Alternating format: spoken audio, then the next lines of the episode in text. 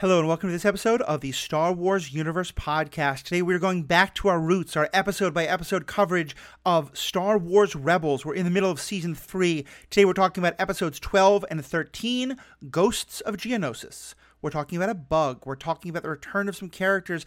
We're talking about drawings in the sand that are a little bit more subtle than what might have been shown in a prequel movie.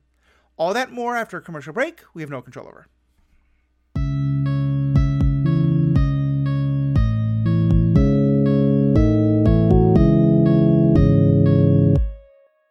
Welcome back. I'm your host, Matthew. I use they, them pronouns.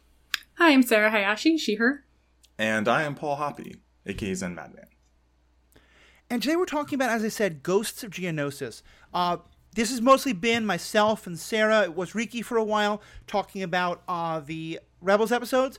Paul is once again not a host. Totally not Not a even a regular guest. Just a guest du jour. And it often happens to be du jour.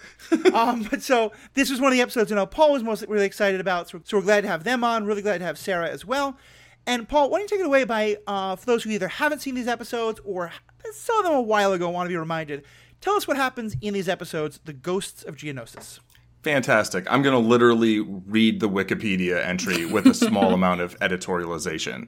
That's what we've been doing for years. Fantastic. So, after the legendary Saw Gerrera, portrayed by Forest Whitaker, and his rebel squad go missing on Geonosis, the Ghost crew is sent to investigate. Ezra, Kanan, Rex, and Chopper split off to search for Saw, while Hera, Sabine, and Zeb stay behind to salvage a still operational shield generator. Ezra and his group are rescued from a battle droid ambushed by Saw, who explains that the droids killed the rest of his team and that they were rebuilt by a Geonosian survivor. Ezra Saw and the rest of the group pursue the Geonosian, uh, pursue the Geonosian, and it activates more battle droids, which attack Sabine and Zeb, uh, destroyers, which are very scary. Ezra manages to corner the Geonosian, and Saw controls, uh, destroys its control vi- device, disabling all the battle droids. Saw then begins to interrogate the Geonosian, demanding that it tell him what the Empire was building on Geonosis in response to Saw's questions.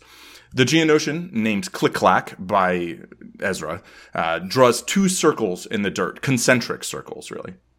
Not understanding what Click Clack is trying to say, Saw handcuffs Click Clack and forces him to lead them deeper into the ruins. Ezra becomes concerned at the hostility Saw sh- is showing uh, to Click Clack, and Rex explains that Saw's sister was killed by a Geonosian built gunship during the Clone Wars.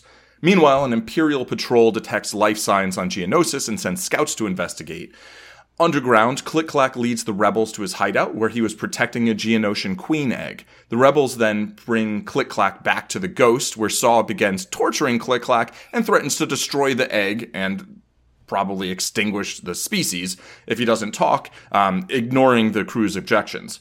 Ezra then points out Saw would be no better than the Empire if he destroys the Geonosian's last chance of survival as a species, causing Saw to reconsider. However, the Imperials send an attack force after the Ghost, forcing it to flee deep underground. In an underground chamber, they find large containers full of poison gas that the Imperials had used to exterminate the Geonosians. Saw decides to give the Geonosians a second chance at survival and lets Click Clack go. Click Clack flees deeper into the tunnels. The rebels then try to escape with the gas containers to use them as proof of the Empire's atrocities, but they are lost when they blast their way through an Imperial cruiser. Bail Organa notes that without the containers, there is insufficient evidence for the Senate to act, but the pictures the crew had taken can be used as propaganda to further the rebel cause. Kanan reminds Ezra that, like Saw, not all rebels fighting for the same cause uh, or for the same reasons. But Hera muses that despite her misgivings about him, Saw proved that he was better than the Imperials. That's a really Low long. bar. Thank you so much for that, Paul. One quick note I want to mention. Uh, so this this episode was aired on January seventh, two thousand seventeen. Rogue One, in which we had the live act live action uh, version of Saw appear for the first time, played by Forest Whitaker, aired on uh, in December of 2016, December 16th. So they were literally about one month apart. So very clearly, I think these were coordinated to come out at similar times, and the the authors of this knew about the the, the view of Saw we were going to get in in Rogue One and, and vice versa. Right. Wait, did you say December of 2016? Yeah, so Rogue One came out December 16th, 2016. Mm-hmm. This came out January 7th of 2017. January. My brain's in summer mode, and I heard you say June, and I'm like, June Okay. and December aren't six months. They're one month apart. Okay, sorry. June, you Hold. Actually, yeah, it was less than a month. It was about three weeks, Yeah. probably. Right, right. So, Nice. yeah, what'd y'all think of these episodes? Yeah, I I enjoyed them. I mean, I enjoyed almost all Rebel episodes, so like yeah, it's hard it's hard to go bad. Um, it was it was good. I like I like the two parter. I feel like we got a lot of good lore, good good Geonosian lore. Saw Gerrera, what a jerk. Um, but yeah, I I, I mean no no huge complaints. I guess Paul. Yeah. Um. I uh, were you asking me for complaints? Like that's that's what I'm here for. No, usually. I'm No. also here no, for no, no, complaints. no. Don't worry about it. Sarah has not really experienced the misanthrope that is Paul Hoppy, Fair, so perhaps fair. we can, we can show the world a different side. Yeah, I, I usually am on the, the casts with Sarah of things that I like particularly, right? True. So that helps. Um, and and I did particularly like this pair of episodes, this little story. Um, yeah, Saw definitely uh, has got some issues, but I I liked the, you know, the um sort of the treatment of Click Clack in terms of the story, right? I mean, obviously not Saw's treatment of Click Clack, but I, I like when they, um, you know, they have stories where there is a bit of a question about like, you know, why, like, why are the Geonosians not treated as well as kind of more human looking aliens? And it's like, well, probably because they don't look as much like humans, you know? Um, but that, um, but that here it's like no this is this is a person who um lost their family. And so you know yeah they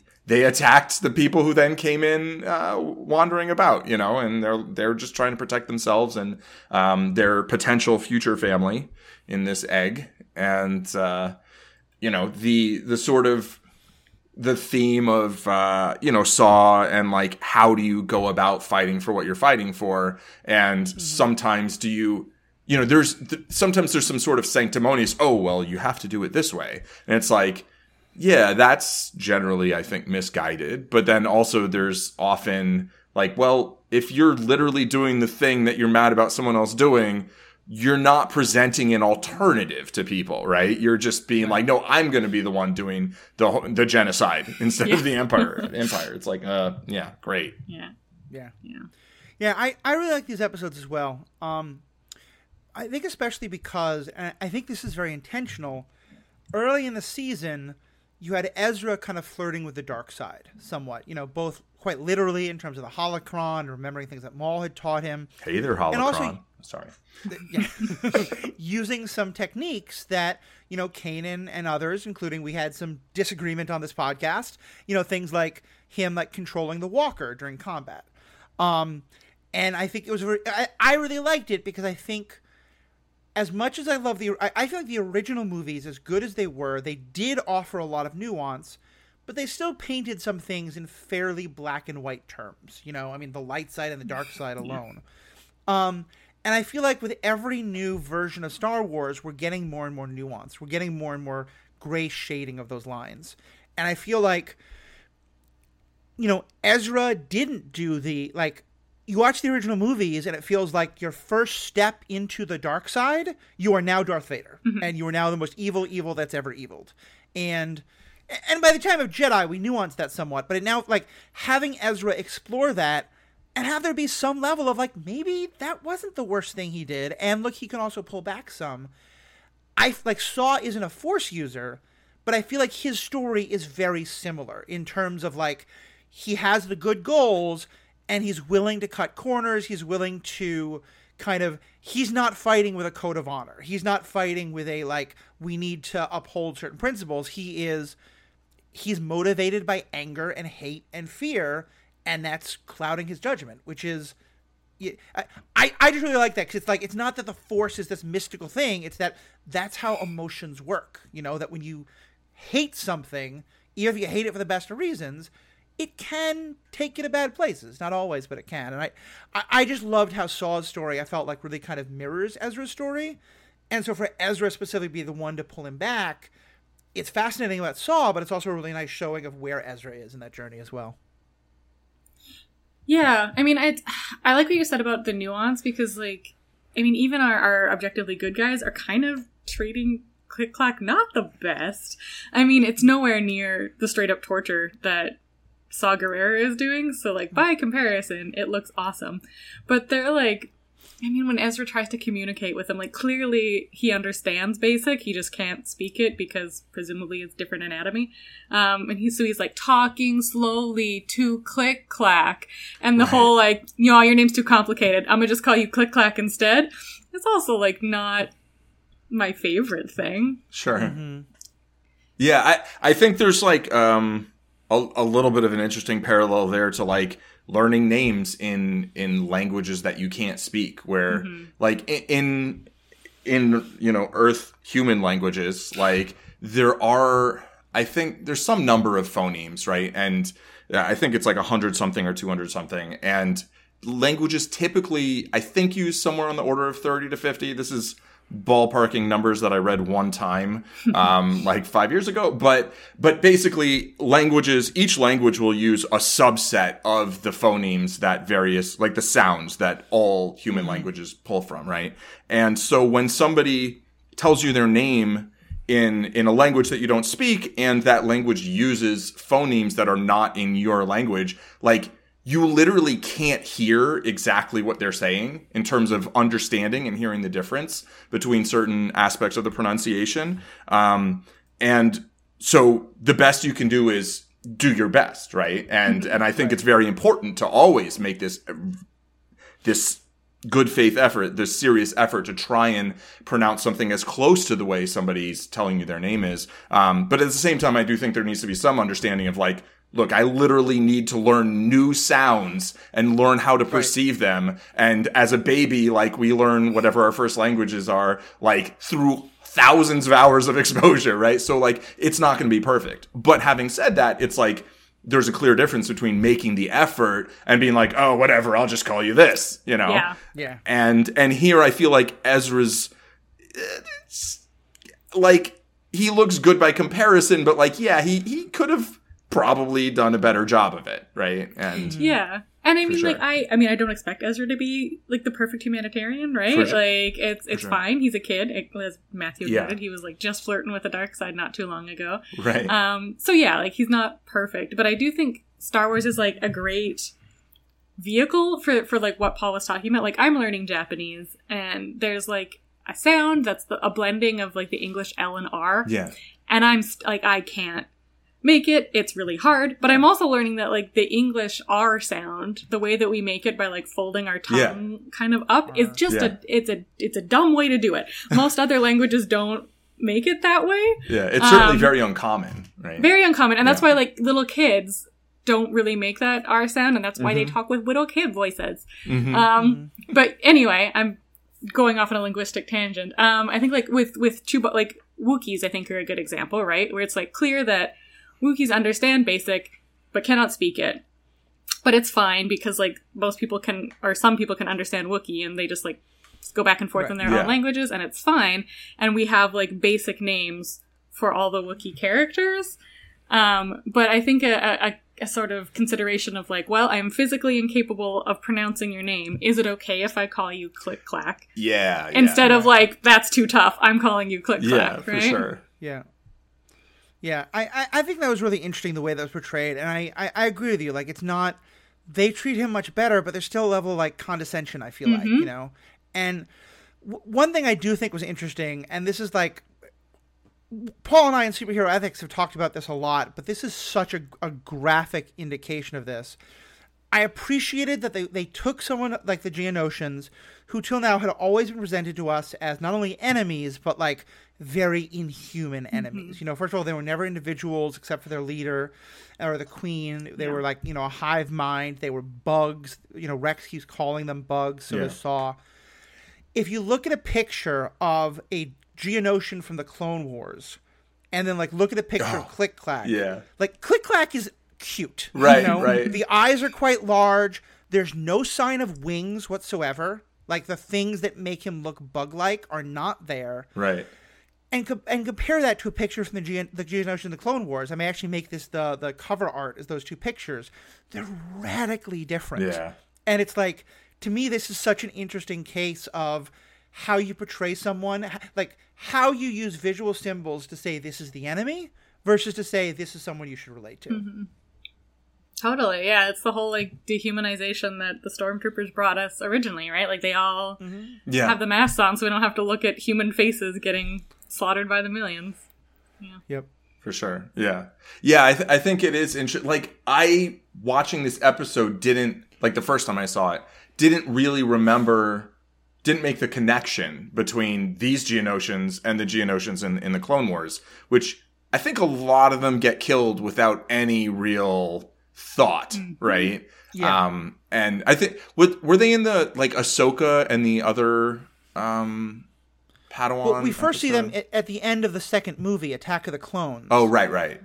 you know the Oh, scene where yeah. like uh, uh where Padme gets her shirt ripped in a very strategic way, and um Obi Wan and Anakin sequence. they're all like t- fighting these big bug monsters, and then the Jedi arrive, and all these bugs fly down from the stands to fight them. Those are all Geonosians. Right, right.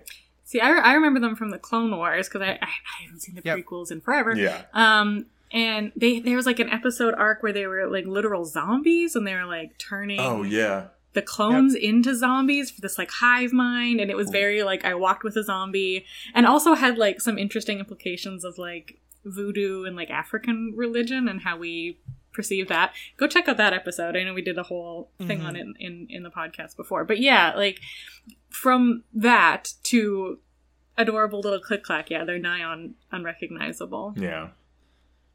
Yeah. Yeah, it's unfortunate that there that people feel the need or that there is the need in order to make people perceive, you know, someone as being like worth consideration by like, mm-hmm. well, you have to make them cute, right? Like, Right. I, I mean, and I think it works. Like, it's it's a tactic, right? It's a strategy. Like, it's not it's not just like, oh, this is just what we're doing because it's what we've always done. But it would be nice sometimes to see someone not do that and be like, no, they're still. Most people are going to find them hideous, but like that still doesn't mean that they're not with, worthy of consideration. Well, I think like Sy Snootles is like a really great example of that. Um, she's she's in the Clone Wars. She's like a lounge singer gangster girlfriend, and she's Oh, yeah. like a blob with long legs and a snout, and like is like a monster looking. Like she looks like Right, a character right. from All Real Monsters, kind of. Yeah. Um, but like the way that she's portrayed is like as a sex symbol, Mm. which is like really cool, and I'm I'm super into that. But yeah, yeah, I totally see what you're saying, Paul. Yeah, I mean she she's in Return of the Jedi. Like she goes all the way back to being part of the the, the band at Jabba's. Oh, really? Yep. Oh, neat. Yeah, I'll she have to look for Oh, her. is she in the the extended footage also, where they Yeah. do like the the twenty minute like CGI okay. musical? This is why I don't remember her. Right, but I do like yeah, she's like a weird CGI like long. Yeah, yeah. Yes, okay. Mm-hmm. That's her. Right, Yeah. right. But yeah, in yeah, her, her romance episode is fantastic. It's so really love it. good. and it's her and like Ziro the Hutt and like the Hutt Right, right, also, Ziro. right? Not maybe Yeah. the most And, and they really uh, let's not. We're gonna, I'll I'll pull us back from this tangent by first going a little further. Um, they they play it as like a 1920s like mobster and mall girl like you know story, Right. Like the mobster and his girlfriend, and like I keep waiting for her to like break into song like Adelaide from Guys and Go- Guys and Dolls. Like it's wonderful. It's really good. Yeah, Um, really noiry. Yeah. one other thing I really liked about this episode, and this is again me just like I like, I, think often there's this idea that if you are fighting for a good cause, then you are doing it in a good and noble and proper way. And I utterly fell in love with Rogue One 10 minutes into the movie. Spoilers here, but we spoil everything. When Cassian Andor, who's been introduced to us as our hero, realizes that the person who is helping them, the person who just spied and gave them a mission, can't escape and will give everything away, and he kills him. And like, you know, he feels bad about that, and he talks about how dirty his hands have gotten, but also the way the movie portrays it, if he doesn't do that, the Empire probably wins. You know, and it's like maybe something else happens, who knows? But surely that's the implication. And I, I kind of in that same way, I like where Saw is coming from because you do feel like, yeah, Saw's winning battles. Like Saw's getting stuff done, and I think we can say that some things he's going too far, especially with this, you know, Geonosian and the egg. But it's like there'd be a way to tell this story where it was, you know, Hera and the Ghost Crew good, Saw bad. And they don't do that. They really give chan- Saw a chance to give his perspective some, and like I think he goes too far to be sure, but I think like this and Rogue One both kind of portray him as like yeah they he they have some points about you know what the rest of the rebellion is doing. I don't know. I definitely saw this episode as Ghost good, Saw bad, but Hmm. I don't know. It could just be me. Yeah, no, it, it- it's not just you. Um, I, I, I, I see it as, um, I, I feel like the episode kind of does somewhere in between where it, it doesn't present to me like a real, um, decision between which way is a better way, Mm-hmm, but it presents Saw's perspective as being reasonable one for him to have. You know, yeah, maybe that's a better way to put it. and and I I do think there maybe there's later episodes where Saw's you know extremism or perceived extremism or methods or whatever um, do maybe look a little more um, I don't know if reasonable but potentially effective in context, right? Whereas in this one, it's kind of like he's he's pretty much just being a tool, and it's like it's understandable that he's trying to get this information, but it, it- there there's not really any like oh well if they just did it Saw's way, maybe it would have worked, you know? right. Um, and yeah, I, I, I think like one, once Click Clack shows up, especially when the egg shows up, I don't think Saw is being reasonable at all. I'm more just being like early in the episodes and okay, Yeah. And like especially like it's nice to see he and Rex, right? Like they are they get along, they're clearly pals and we're like sure. we like Rex as a member of the Ghost Crew. But Rex too has his faults, right? Like Ma- Matthew you mentioned Rex keeps calling them bugs. Rex calls them clankers, right? He's like right. this kind of old guard like hasn't really fully worn out the Clone Wars and even like he makes we can talk about this later. Um but he he um makes a comparison to, between Kanan and Anakin Skywalker, Mm. which is kind of like, oh, like in a Oh, good yeah. way, right? in a good Like, way. Oh, you yeah. remind me of my friend who's now Darth Well, it was like I think Kanan does way. like a big Jedi jump, and Yeah, yeah. Um, they're like, "Oh, pretty good," and Rex is like, "Well, not as good as the brave Anakin Skywalker or Yeah, whatever." yeah, And it was like But so he doesn't funny. know, right? Does he know? Did Ahsoka doesn't. tell him? he No, doesn't, but I think That would have been a he scene. could. Like, I think he doesn't know because he doesn't want to know. Mm, sure. yeah. I, I it was interesting. Someone was writing on a uh, a post I saw about like that they don't believe that why Rex and Ahsoka would have parted ways. You know that the two of them would have stayed together after the events of uh, the Clone Wars. and, and one of the theories that I'm now thinking of is that it may well be because I think even even you know, I I think Ahsoka started to fear that something was happening to Anakin. I, I think there's an indication by the end of the Clone Wars that Ahsoka has some inkling that Anakin might have become something bad. I think she mm-hmm. knows who Darth Vader is yet. And I imagine like if you knew that and you weren't ready to tell Rex that, and Rex was just constantly like, "Oh, General Skywalker, wasn't he the best Ahsoka?" Right. That Oh. might that might be hard to stick around with. Yeah, yeah, If only General Skywalker were here. Yeah. Yeah. yeah. Uh. Eh, but but I'm really glad you brought up Rex though because I think part of what I also liked is that like Saw I don't think Saw has something specifically against the Geonosians as much as Saw is just like we have to fight the Empire with any tool we have. Yeah. And if this race wants to get in the way, well, tough to them. Mm-hmm. Rex, and I will admit some of this comes out of the not the Clone War novels about about the, the the clones, but I think we've seen some indications of this in the show as well. Like Geonosis was their first ever battle. It was the first time they had left uh, Kamino, and like a lot of them have really bad PTSD because of it, because it was just like this horrific battle that they were thrown into right from the very beginning. And so like I it, yeah, it's not a good part of Rex's character, but I buy that like yeah, he doesn't trust droids, he doesn't trust Jedi, and he just like even any of the other races they fought maybe, but he just can't get past his feelings about Geonosians because like that was his first fight, and it, it was a really hard one. Yeah. No, I, I mean, I, it, yeah, I, I agree with you. It's totally viable. It makes sense. It, I think it's great for his character. I don't love it as Yeah, an aspect of his character, but I love that it's part of his character, if that makes sense. Yeah. Like, it's not a mm-hmm. good characteristic, but I like that it's part of his character. right, right, right. Yeah, Yeah. You, you wouldn't want that in a friend. Yes, but exactly. Yeah. in a fictional character, it, it makes sense. Yes. Yeah, I I didn't realize so much that this this episode is as much of a callback to Attack of the Clones, like there's that line about sand, right? So good. it's in this. yeah.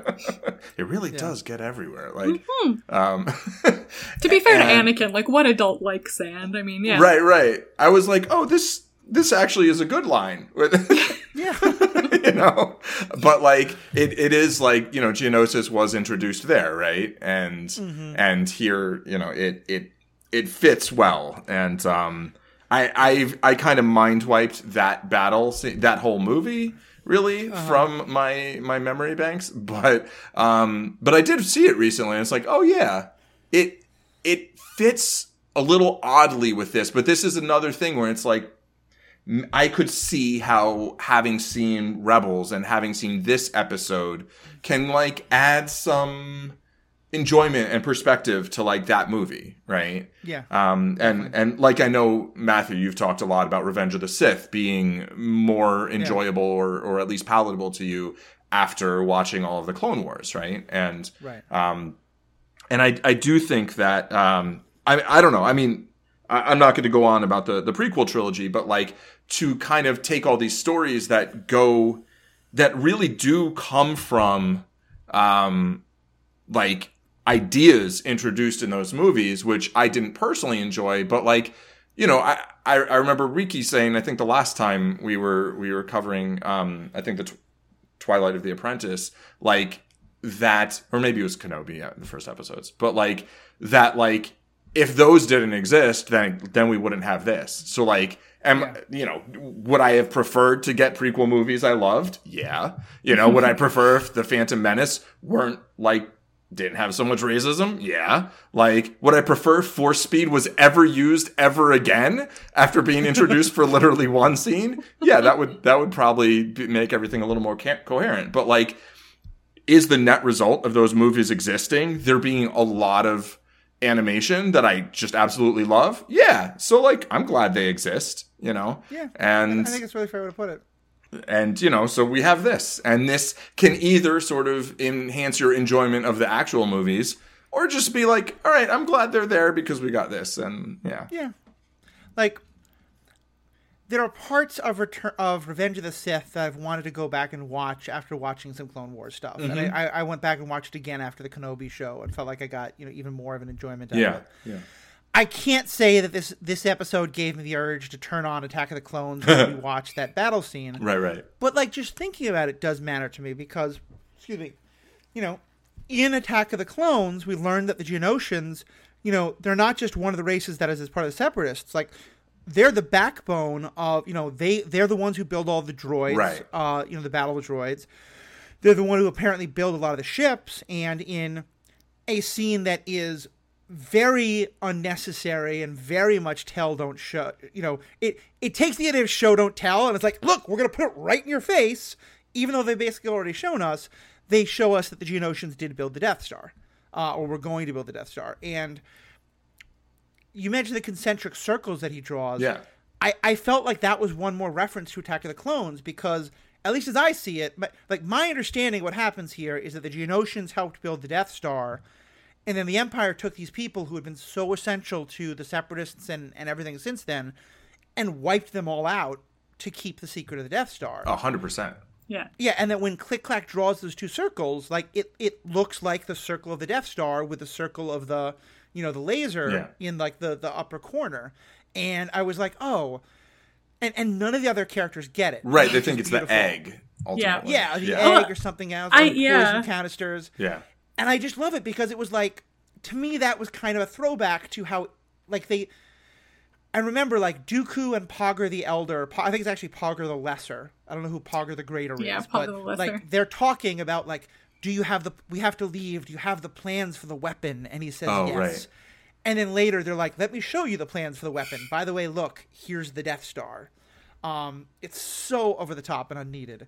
And this was just this felt to me like, yeah, this is what you could have done. oh Have- yeah yeah that this was the kind of subtle if you know you know but they're not Right. slamming you over the head yeah, Yeah. for sure So I, I, okay, it's been over a decade since I've seen the prequels, at least. And yeah, I I didn't know that the Geonosians built the Death Star, and when Mm-hmm. like uh, Click Clack was drawing the circles, I was like, well, that's no moon. Um, like, and then they're like, oh, it's an egg. And I was like, wait, is it just an egg or is this supposed to be the Death Star? And then they get to the gas canisters and they're like, oh, it's the Empire symbol that Click Clack was drawing. Like, is it? Or was it supposed to be the Death Star? And then I Right. went on the internet and it's like, okay, no, it was. It was supposed to be the Death Star. We're good. Definitely, yeah. But yeah, it is yeah. supposed to. You're you're supposed to have to kind of do a little detective work, right, and make make an inference. You're you're given the opportunity to make an inference, as opposed to like, by the way, that's the Death Star. Yeah. Yeah. Yeah. Like the funny thing is, in I, I, when I rewatched Attack of the when I rewatched Attack of the Clones, there like there's two scenes. There's one scene where they're kind of talking about the plans, and like off in a corner on one of the eight screens behind them is what looks like a like holographic image of what could become the Death Star. Yeah, and it's very much a blink and you miss it. And I was like, oh. Maybe it's not as in your face as I thought. Maybe it was more subtle than I remembered. yeah, and that would have And been then perfect. they, they did it again. I was like, oh, nope, okay, Right, right, right. Yeah, like they got it right the first time. They're like, let's make sure you really get it. And it's like, eh, it may be unnecessary. Yeah, Although I imagine there was like a, a, a reaction in the theater, you know, when people first Yeah. saw it.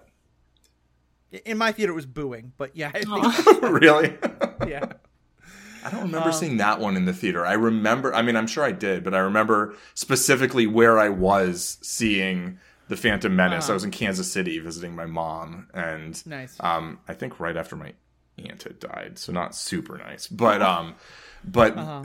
the other one, Revenge of the Sith, I remember seeing with a bunch of Taekwondo people, including one who had just like smashed someone's face in and talked about relating to Anakin Skywalker. And I'm like, hmm, hmm. this, this isn't the best. that's yeah. So so for me, Phantom Menace opened literally the night of our graduation week. uh, I don't remember if it was the night of our graduation weekend or if it was the night that our final because I graduated in '99. yeah, yeah. it came out. Yeah, same. and it came out in May. so it was either the night of our last final or the night like that started off graduation weekend. But either way, a bunch of my friends from like the geeky community in, in our senior class and some of the younger classes too, but especially the seniors, all like we're like we were going to go to the midnight showing. We were planning to do that six months in advance because we saw how the dates lined up, and we were so excited. And then we all walked out like it was just weird thing. We were all kind of. Uh, I remember a lot of us were like afraid to say we didn't like it. Right, right. we're- and it was maybe like everyone else liked it, and we just didn't get it. Yeah, yeah. And it wasn't until like we were in like a diner, you know, two in the morning milkshakes or whatever, and like a couple people started to be like, "Yeah, I, I thought this part," and five other people like, "Yeah, no, I didn't like that part." yeah, yeah, We're all yeah, just kind of. yeah. Anyway, we're now way off topic. Way off. But once again, I will last tangent and then pull us back. Call it a um, secant because then we're going all the way through the circle to the other. There other. we go. you know. Math. There you go. Yay. Yeah. Cool. So that was a secant. I will now with a descant and The circle is now to complete. that I don't know. I, I'm just. uh, A plus. A One plus. more, and you're editing this episode, um, which is fine to me. Uh, no, make us very. if, if we keep it short, I'll edit this episode. yeah, I think we're gonna. I think we, We're doing pretty I feel good. Like th- I feel like we've said most of what I wanted to say about this episode. Is there other big things you wanted to get into, or small things? Um, I wanted to talk a little bit about the the topside group. Um, Oh, how yeah. like I, I I don't know. I like how we get Zeb and Sabine and Hera. Like I when they first split up, I thought it was weird that like Zeb wasn't going underground where the catastrophic battle might have happened. But I really like him being paired with Sabine retrieving this rea- like uh, shield generator Yeah. situation and then the like slowly trying to navigate around the minefield of battle droids. Mm-hmm. I don't know. I just thought it was like a really interesting scene and a really nice moment. A lot of really nice moments between Zeb and Sabine, which like we don't isn't a pairing that we usually get. And I like that. Yeah, they're mixing it up. Who we who we see together. Yeah. Yeah, like you don't. You also don't get a lot of Kanan and Ezra and Chopper. I mean, you get some, right? I guess that's the same crew we had in like Twilight of the Apprentice, also. But like having different sort of subgroupings, I think is really nice. And and yeah, Zeb and Sabine, and like you know the the sort of like figuring out to use the shield generator as a as a shield generator. I Yeah. kind of feel like that. Hera said to do that, right? I kind of feel like Yeah. that would have been a Sabine idea from what we get from her later in the series. Mm-hmm. You know, like I like that Hera thought of it, but it, it feels to me like like maybe Sabine could have just been like, yeah, I'm just going to do this thing because like I'm a tech thought it was kind of both. Like Hera said, "Is there a way to do it?" And then Oh. Sabine figured out how to do it. Yeah, yeah, Yeah. yeah, I think you're right. And I get what you're So, saying yeah. about like Sabine. It seems like Sabine would have come up with that idea, but I mean, I don't know. When you, when you've got a hammer, all you see are nails, sort of situation, right? Like when you've got Or a when- little narrow path to get back to your ship. Yeah, or like when you're surrounded by destroyers, like Yeah, you know. not your most I brilliant did ideas. sort of raise an eyebrow that like as the destroyers were turning on, there was a good like 20 seconds before their shields turned on, and I was like, maybe fire now. Well, um, there. I mean, there's like a full second between when they shoot at them and then the shield goes on and deflects the blasts. yeah, yes, and I didn't see true. Kylo Ren stopping the blasts. You know, That's also true. but you know that's just Yeah. that's that's dramatic. That's called dramatic editing. Yeah. but yeah, and it was nice to see yeah that they didn't they didn't like because you first Zeb has that like no we can we, we can fight our way out of this and Hera's like no you can't you absolutely Right. cannot. Yeah, yeah, and have it be like Zeb be like oh okay no actually we can't like instead of it just always being like they can always find a way right, Yeah. right, yeah. yeah, and even like the the just like okay, they're destroyer droids. Is that what they're called? Yeah. I, I I could be making that up.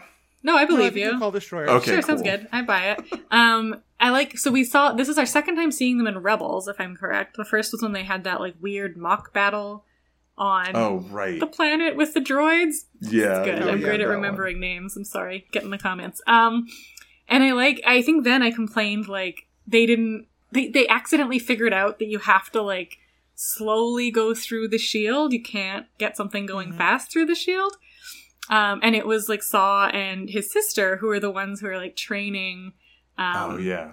Anakin's Yeah, crew, right. like in the Clone War, to like slowly. So I thought this was that was like a nice tie-in to have these droids again when we're seeing Saw again, and like being reminded of Saw's sister. But like Saw was still a jerk while his sister was alive. I mean, granted, his planet was like being attacked, so maybe that's what started this this extremism. But the whole like, oh, they killed his sister. It's like, no, well, he was Yeah. a jerk before then too. So yeah, I mean, I, I, in, a, in a lot of ways, I feel like Saw is very similar to me to Cham Syndulla. Mm, In mhm. like, Mm, yeah. he yeah. has, you know, he's fighting for the right cause, but he's kind of more interested in like his people Yep. than the larger cause. And he, like, both of them are kind of into their own ego and kind of into the idea that it's their way or or no way. oh yeah, totally. And they're both sympathetic. I mean, like with both of them, you're like. Yeah, like Cham's been screwed over by every alliance he's tried to make. You try to understand why he's like, nah, I'm done. I'm Right. done." Yeah. Yeah, and it's like I I get why Saw is the way he is. I just wish he wasn't. Um, right? Cuz he's it's not it's not great. And I think I I do like the way that Saw is in this episode as kind of a like a good guy who's not necessarily doing good things. I know we talked about this a little bit earlier and I'm circling back to it.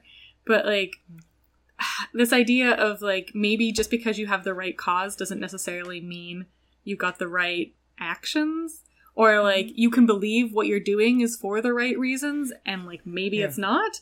And like how they tied um like uh, Ezra is talking to Saw on or maybe it might have been Rex I think who actually like finally got to him with like you're no better than the Empire if you're just gonna like kill Click Clack basically.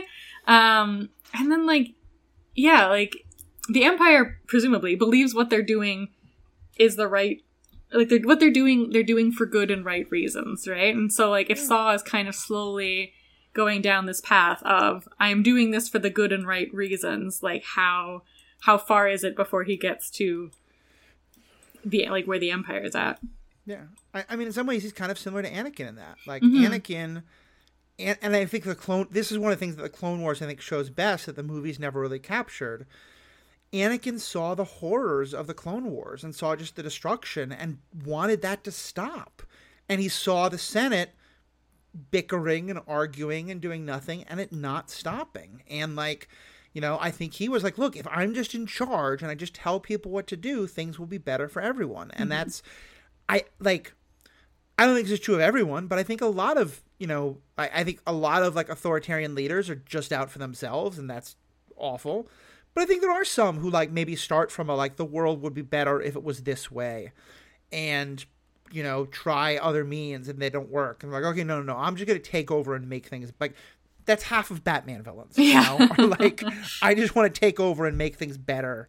Um, I, the one I think I have the most, right yeah, Thanos. Um, I never remember her name, but the villain at the end of Supergirl season one, you know, Oh, who yeah. like I know who you're talking she wants to take over and make everyone stop emitting carbon to fix the planet. Hmm. and like especially in a world with Joe Manchin, I'm like, please just do that. You know, like take away their. Just do I'll that. give up five years of free will to not die of.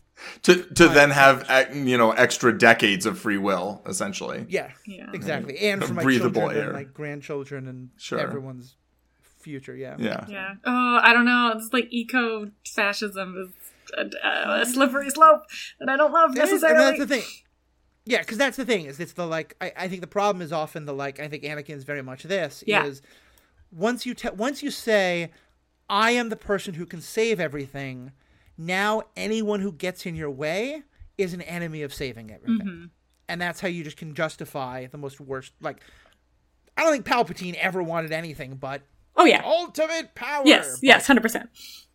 Yeah, Yeah, no, and- I think yeah, Palpatine is in it for ultimate power and like because the dark side feels so so good to him. Um, but I think like a lot of yeah, like lesser, high, lesser higher ups in the in the Empire are presumably doing it because they want to bring peace and harmony to the galaxy. And oh, these these darn rebels are standing in the way of this order that they're gonna impose, and things are gonna be so good for everybody if they just let them control everything. Two, Yeah. two books that I would strongly recommend if you enjoy stories like that. One is Dark Disciple. Uh, I'm sorry, not Dark. Dark Disciple is a great book, No. but no. Uh, one is Fallen Star, Hmm. which is uh, that's the one. It's about like two kids who grow up, and one goes to the rebellion, and one goes to the Empire, and it's a fabulous romance, among other things. But it really shows like these kids who grew up in the midst of the Clone War and are like, thank God the Empire's here. Um, and the other one, I'm only now starting it, but it's um, called Dooku Jedi Lost, and it's actually a screenplay for like a I think a, a, a movie that never got made. Um, but it really goes more into Count Dooku and shows how he was someone who was deeply frustrated by the Senate, deeply frustrated by the ongoing war, and deeply frustrated by the direction that the Jedi were going, among other things that the Jedi were getting so involved. And it was, and he also like he truly cared for his apprentice, um, you know, his former Padawan Qui Gon Jinn, and that it's Qui Gon's death in doing something that he thinks the Jedi like I don't I don't think I would agree with his vision of what the Jedi should be doing because he's very arrogant and thinks the Jedi should have more power, but also kind of just not get involved in these petty squabbles. But it's him being like, I, I can't be a part of an organization that would let Qui Gon die for this silly little planet that no one should care about. And like I, I disagree with that, but I very much I was like, that makes him such a more interesting character than just mwahaha ultimate Yeah. power. Yeah, I mean, he definitely sounds like a more interesting villain than Palpatine. You know, Pa- I mean, and I think Palpatine is deliberately not super interesting to give room for you know Vader to be interesting, right? Mm-hmm, like, mm-hmm. and for for everything else to happen. And I think there's value in that in having a just like this this dude's evil. Uh, defeat him and everything will be less bad until we make sequels. Um, but like, I, I I think you know actions have intentions and consequences and you know often there's people who have what I mean obviously what they consider good intentions. And we might even agree with them like oh those those are good intentions. I agree with what you're trying to accomplish right? But like the actions they take aren't necessarily going to have the consequences that are intended. And I think a lot of the time that's that's where you get with some of these um, characters or real world leaders, where it's like, you know, okay, you're going to accomplish this, but but then what? And then now you're going to accomplish this, and like maybe you are making some of the progress you intended, but maybe there's some other unintended consequences, and things can like spin off the rails. You know. I think that's really true. I think the another part of it is that like when you're in that mindset of like I see this problem and no one else is talking about the problem and everyone doesn't see the problem the way I do. When someone comes along who sees the problem, mm. that person can manipulate you so easily. You mm-hmm. know, because like and I think that's like I wish I, I I wanted to see Palpatine like in some of the books you start to see Palpatine do that to Dooku. Mm-hmm. I think Palpatine does do that to Anakin. I think that's what, you know, that's how you get people voting for authoritarians or Yeah, liking for sure. They feel like no one else is listening to their concerns, and along comes this person who says, "Oh, I feel all your pain," and it's their fault. Right. You know, whoever it is. Yeah. Yeah, and I think like Saw is like a good example of like the beginnings of that at least. Like cuz like they say, you know, he's he's fighting against the empire. He's got the same goal as us, the ghost crew, the elimination of the empire. But like his methods are vastly different. And even like it seems like his motivations with Click Clack are just like he's angry and he wants payback for Right. what happened to his sister. And he's using the like, and this will stick it to the Empire as like a little sugar coating to like make that pill go down Mm-hmm. a bit easier. Like I fully believe Saw's lying to himself about Oh, why right. he's so upset with Click Clack and why he needs to like take him and interrogate him and Yeah. who cares what happens to this egg. I, I- I, got this. At, go ahead, Paul. I, wonder if I do want to throw thing. in one thing that like when I first started watching this episode, I was like, oh right, this is going to be relevant later. Like Click Clack did kill all of Saw's people, right? Like Well, not personally, but sure. no, no, but I mean had them killed, right? I mean if you consider the droids weapons, that was Click Clack's weapons. Oh, oh, right? gotcha, gotcha, gotcha. Oh. Yes, yes, yes. At the beginning. Yeah, yeah. Oh, of not the the. Yeah, you know. I'm not talking about his his people. People. I'm talking Yeah, about his, his crew. crew, right? yeah. Yeah, like he goes to this planet to do a thing. He brings a crew, and they all get killed by Click Clack. Like it is very understandable for him not to be like, okay, let's let's proceed reasonably now that you've killed Yeah. everybody else I came with. You know, I, yeah, I, and I'll admit, I'm gonna the give way him some the slack episode's there. told, I completely forgot about that. Right. They don't like they they like have that be a plot point early and then Mm-hmm. by the second episode they kind of drop that. And I I think that does a little bit of a disservice and makes it a little bit kind of um Yeah. you know, it lets us see Saw more just as this um, guy who doesn't have a point, which when you were talking earlier, I was like, well, I don't really feel like they're showing, you know, that maybe he's right, maybe he's wrong. It's like, well, he, and, and maybe that's still true, but like, he definitely had a very reasonable reason to be mad. Like, you killed all my people right here. I came with these people, they're all dead now. Like, But there's like there, there's like one throwaway line too, which I wish they would have elaborated more on, which is like you kind of broke into his house that's with true a bunch too. of guns. Like yeah, yeah. I don't know what you were expecting here. Right, Um, right. And like I I kind of like that in many ways it lets us forget because I think the episode is supposed to be kind of from Ezra's perspective, and I think Sure. he forgets. But Yeah. but Oh, I, yeah. Yeah. I think it would be much more powerful if like towards the end Saw was able to be like, hey. He killed all my like. Someone was like, "Why are you so mad at him?" It's like, Right. He killed all my people. And it's like, oh, and Ezra has to be like, point. uh, "Oh, yeah." Yeah. Th- Though there is, I thought, one other thing that I think is happening with Saw that I actually think isn't about particular feelings towards Click Clack, though there's a lot of that too.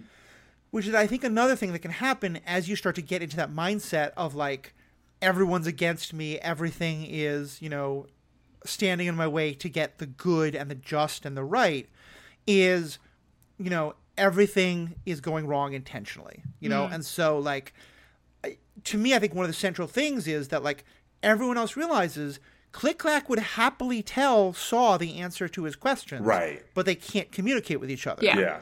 But Saw is like, no, no, no. He he he's just lying. He's just not. Yeah. Right. He could tell us if he wanted to, and I think to me that was really interesting of how much Saw gets locked in that place of like, I won't believe that this is just impossible. I, I he, you always think no no no that, that it must be a conspiracy it must be a plot they hmm. must have a reason it's never mm-hmm. just like it's just Yeah. a bad coin- thing that you can't communicate to each other Yeah. Yeah, and I like uh, framing it from the he murdered my whole crew just moments ago or like a week ago. I don't even know. I don't know what a Yeah. cycle is. Some, a cycle per- some indeterminate week. period of time before. Yeah. Yeah. a, a- an indeterminate period of time ago. All right, so like he's trying to finish me off too, but Saw's not thinking of it from the I busted into his house with a crew and a bunch of guns Absolutely. perspective, right? He's thinking of like I came here to do a mission and investigate where all the mm-hmm. people went, and there's this one lone soldier who's like eradicating all people who come to this planet. Therefore, it's him. Yeah, Right. and like there was a moment where i was kind of like okay so you want to get more information from click clack but click clack wants to stay and bury this egg there's a protocol droid somewhere in your fleet who can translate like you could just bring that droid here Yeah. like there is a solution here somewhere bring AP five on missions. Come on. Yeah, yeah. Yeah. I was gonna say we don't have this problem with C-3PO around. yeah.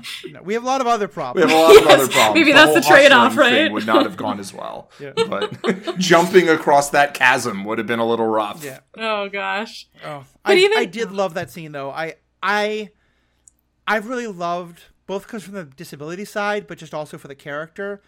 Watching. I think in many ways, Kanan is a stronger Jedi now that he has lost his eyes, and it's kind of exactly what the Bendu said. You know, um, your eyes will never work, but you will see again. And just that scene of him like he has to ask someone else to shoot the thing to make the bridge fall, but once it does, he can catch it and turn it. I, I was just really moved by that scene. Yeah. I I liked this scene, but if you have the force powers to hold up a bridge with two dudes on it, couldn't you just hold up the dudes themselves? Y- You would And- think, You would Right? think. Eh. You know, Like I thought he Don't was look- gonna catch don't look it. at what the magician is doing behind the curtain. I know. Just look at the pretty lights. But like the the easy explanation was like he just like it's big enough, he catches it and like places it where the bridge should be, and then they walk Right. across it, right? Instead Right. of he holds it and Yeah, levitating it at the, the, whole same time. Yeah, yeah, yeah. yeah. Yeah. No, I'm I'm I'm with you on the like. Mm, I mean, just the scalability of Jedi powers to the writer's whims Yeah. across all of Star Wars. I'm looking at you, Force Speed is like And pretty force epic. healing. And Force Yeah. healing, yeah. Oh it's yeah. like- I Like, loved. if yeah. anyone bothered, like, if I was going into battle all the time with this Padawan who was going to kind of often get in my way, I would make sure they would always learn force healing. You know, Right, right, right. like- But it seems like peop took- people didn't all know that that was a thing, right? Like, Yeah. there's all these things that like you can learn to do, and then once one person discovers metal bending, everybody can do it in the sequel. Wait, that's the wrong Yeah. show. well, it's, like, like if Qui Gon, if Obi Wan knew just a little of that, because like apparently, like Yeah, five years later, getting stabbed in the gut is not know. actually life threatening. I know. It's only for Qui. So if like, Qui Gon were just angrier and wanted vengeance, he would have been Yeah. fine. There you go. Obi Wan needs to put a band aid on it. So. Yeah. Well, it's clear like Rey just watched the Mandalorian episode that aired right before. Uh, Right, Rise- exactly. Rise of It's like, Skywalker oh, came I out. on It's like, show oh, right. There. Yeah, a This little exists. while But after I mean, I like. So you mentioned Dark Disciple a minute ago, Matthew, Mhm. um, and I I just finished reading it. It's a plus, super great. So great, good, so good. so good. And I like they they talk about um Quinlan's power of like Mhm. Touching stuff and like getting force memories, and it seems like that's a special to him power. And I would really Mhm. love to see like see it more explained that way. Like Grogu has magic force healing powers. The end. Right? Right. Like this is a thing that he can do and it's his like special talent. Um, right? And like other Jedi can tap dance or whatever. Like they Right. have other specializations and like some Jedi can't just like there's one who could super speed run and that was it right because right, they right. knew it really well, Yeah. right? Like Yeah. Qui Gon can become a Force ghost, and like taught Yoda, who taught Obi Wan, but not every Jedi Right. can become a Force ghost. Like there's these little specializations, and like some people are good at things, and some people aren't good at things, and that's why we Mhm. have these disparate levels of ability. I would, I would, yeah, like to see that. It's interesting that they've done it for a couple Jedi, but haven't just hand Haven't waved made it, it for everybody. That's a Yeah. thing. Yeah. yeah, yeah. Like uh, you know, quite uh, Quinlan makes sense to me. He has Auspex level four, Spirit touch. Right, right, yeah, Um, yeah, pretty much the yeah. I was thinking about. I was like, what level of Auspex is that? I think it's four. What is Maybe this? it's three. Uh, it's from Vampire the Masquerade, a, a role playing Oh. game that Paul and I played quite a lot when we were younger, I've and heard still of play every now and then. At least I do. All right, I do think we should start wrapping up though. Now, um, like 20 minutes ago, I was worried we didn't have much more to say, and then we found eight more things. So this is not surprising, but it's worth note. Um, Paul, what are you up to these days? I am. Well, we're doing a new thing, right? Where we are going to Yep. stream on Twitch every Wednesday at 5 p.m. Pacific, 8 p.m. Uh-huh. Eastern, 7 p.m. Central Panda time, and um, we're going to be doing, I guess, mostly superhero ethics on those days, right? But I, but maybe after when like Andor comes out, we'll do more. We'll do that. Yeah, I think I think right? it's mostly going to be superhero ethics, but we're also choosing that day because that is the Wednesdays are the day that Andor's are going to go. Andor is going to go live. Uh, Chris, you know, Tuesday evening, Wednesday morning. right. So it'll be a like if there's a show that comes out, it'll, She-Hulk is also coming out that same uh like two weeks later on that same day. But Disney Yeah. Plus is basically just going to drop everything Wednesdays. to yeah, everything's coming out Tuesday midnight, Wednesday the next day. Why? Um, so yeah, don't know. Why? But um, yeah. So we're gonna do that. We're gonna start not to uh probably yeah. When you hear that this episode will go up on Thursday, and the first time we're gonna do it will be the Wednesday after. Um, have we picked our first topic for that Wednesday? I think we're doing um Ip Man four and uh, Cobra Kai four. Yes, season four, yes, that's right. which have uh, uh, similarities in certain ways and uh, some some Easter eggs too, which I really enjoyed. So I think that'll be fun. Sa- Sarah, your face lit up. So if you want to Yeah. join us, uh, you and, and Riki are both very welcome. We, Let me pass I, I, he was is watching Ip Man, who I thought was Ip Man for the longest time. Yeah, yeah. Here we go. I, I Um, thought it was I, I I thought it was IP man. That's a common one. Intellectual property, man. common Um, and I just caught like the tail end of it where it was like Ip Man helped China defeat Japan in World War II, and I was like, is that how that went? Um, but yeah, That's that's I- a claim. yeah, yeah, that's that's maybe not a fully historical account. We did a podcast on the first one and and talked about that a little good. bit as well. It's great. I'll have to give it a listen. Yeah. Sarah, what are you up to these days? Um, oh my gosh, so much work. Uh, yeah. I'm teaching and sleeping, and that's about it, it seems. Um, but you can find my stuff. Uh, I'm on Instagram at Sarah Hayashi Art. I keep saying I'm going to make a website one of these days, but who knows? Awesome, awesome. You definitely should. Yeah, I, I still have some of the uh, ceramic products I got from Sarah. Some great uh, like coffee mug things that are. I've actually been eating soup out of. Uh, Ah. when I had root canal and I couldn't really chew anything, I would just like get like a soup that had no chunks, like tomato soup or something. Pour it in one of those mugs, you know, heat it up, and then uh, just sip out of it. It was great. Yay. Of course, uh, you can find all the things that I do at theethicalpanda.com. That's where you'll find this podcast, superhero ethics, other stuff that I do from time to time, Panda Vision. We were talking about the boys and Umbrella Academy. And you can also there find all the ways to give us feedback. We love feedback. We love hearing from you. What do you think about these episodes? What do you think about Saw? Is Saw your hero? Is he misunderstood? Is Saw terrible and you, you hate him or you, you think he's a great villain but someone you love to hate or hate to hate? Either way, let us know. All the contact information all the contact information is at theethicalpanda.com. So please check all that out. Check out all the things that Paul and Sarah are doing. Uh, and most importantly, we're, we're all fans. Let's be good to each other. Kenobi! Someone had to do it. yep. It's good. Oh man, I hate sand. Gets everywhere. Sand is the worst. It was so like it's a not terrible line if you don't immediately compare it to your lover afterwards, I Right, guess. right. Yeah, exactly. Like just in a vacuum, it's like that is a that is a sentiment I can agree with. yeah. It is very annoying growing up on a desert planet. Lots of chafing, I'm sure, right? Yeah. But like not romantic. Yeah. Not a romantic thought.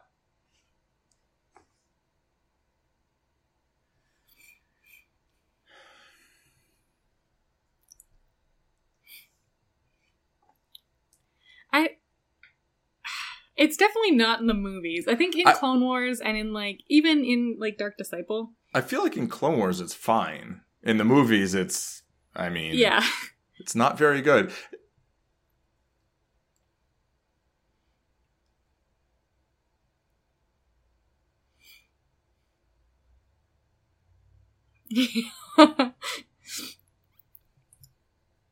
yeah.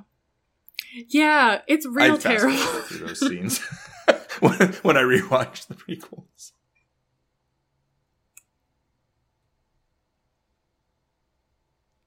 oh my. Yeah. Gosh. Jedi. I mean, sort of. What? No, incel is intentional. That's Yeah. what the in is for. Yeah, that's yeah. Because women are trash and they wouldn't want me anyway because I'm No, not it's no, it's not intentional. It's involuntarily. Oh, celibate. involuntary. It's involuntarily. Ah. That's where it comes from.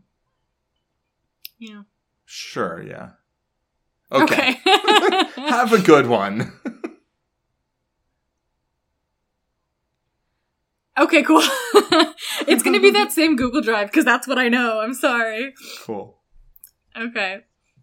Sounds Sounds good. good. Cheers. Bye. Bye.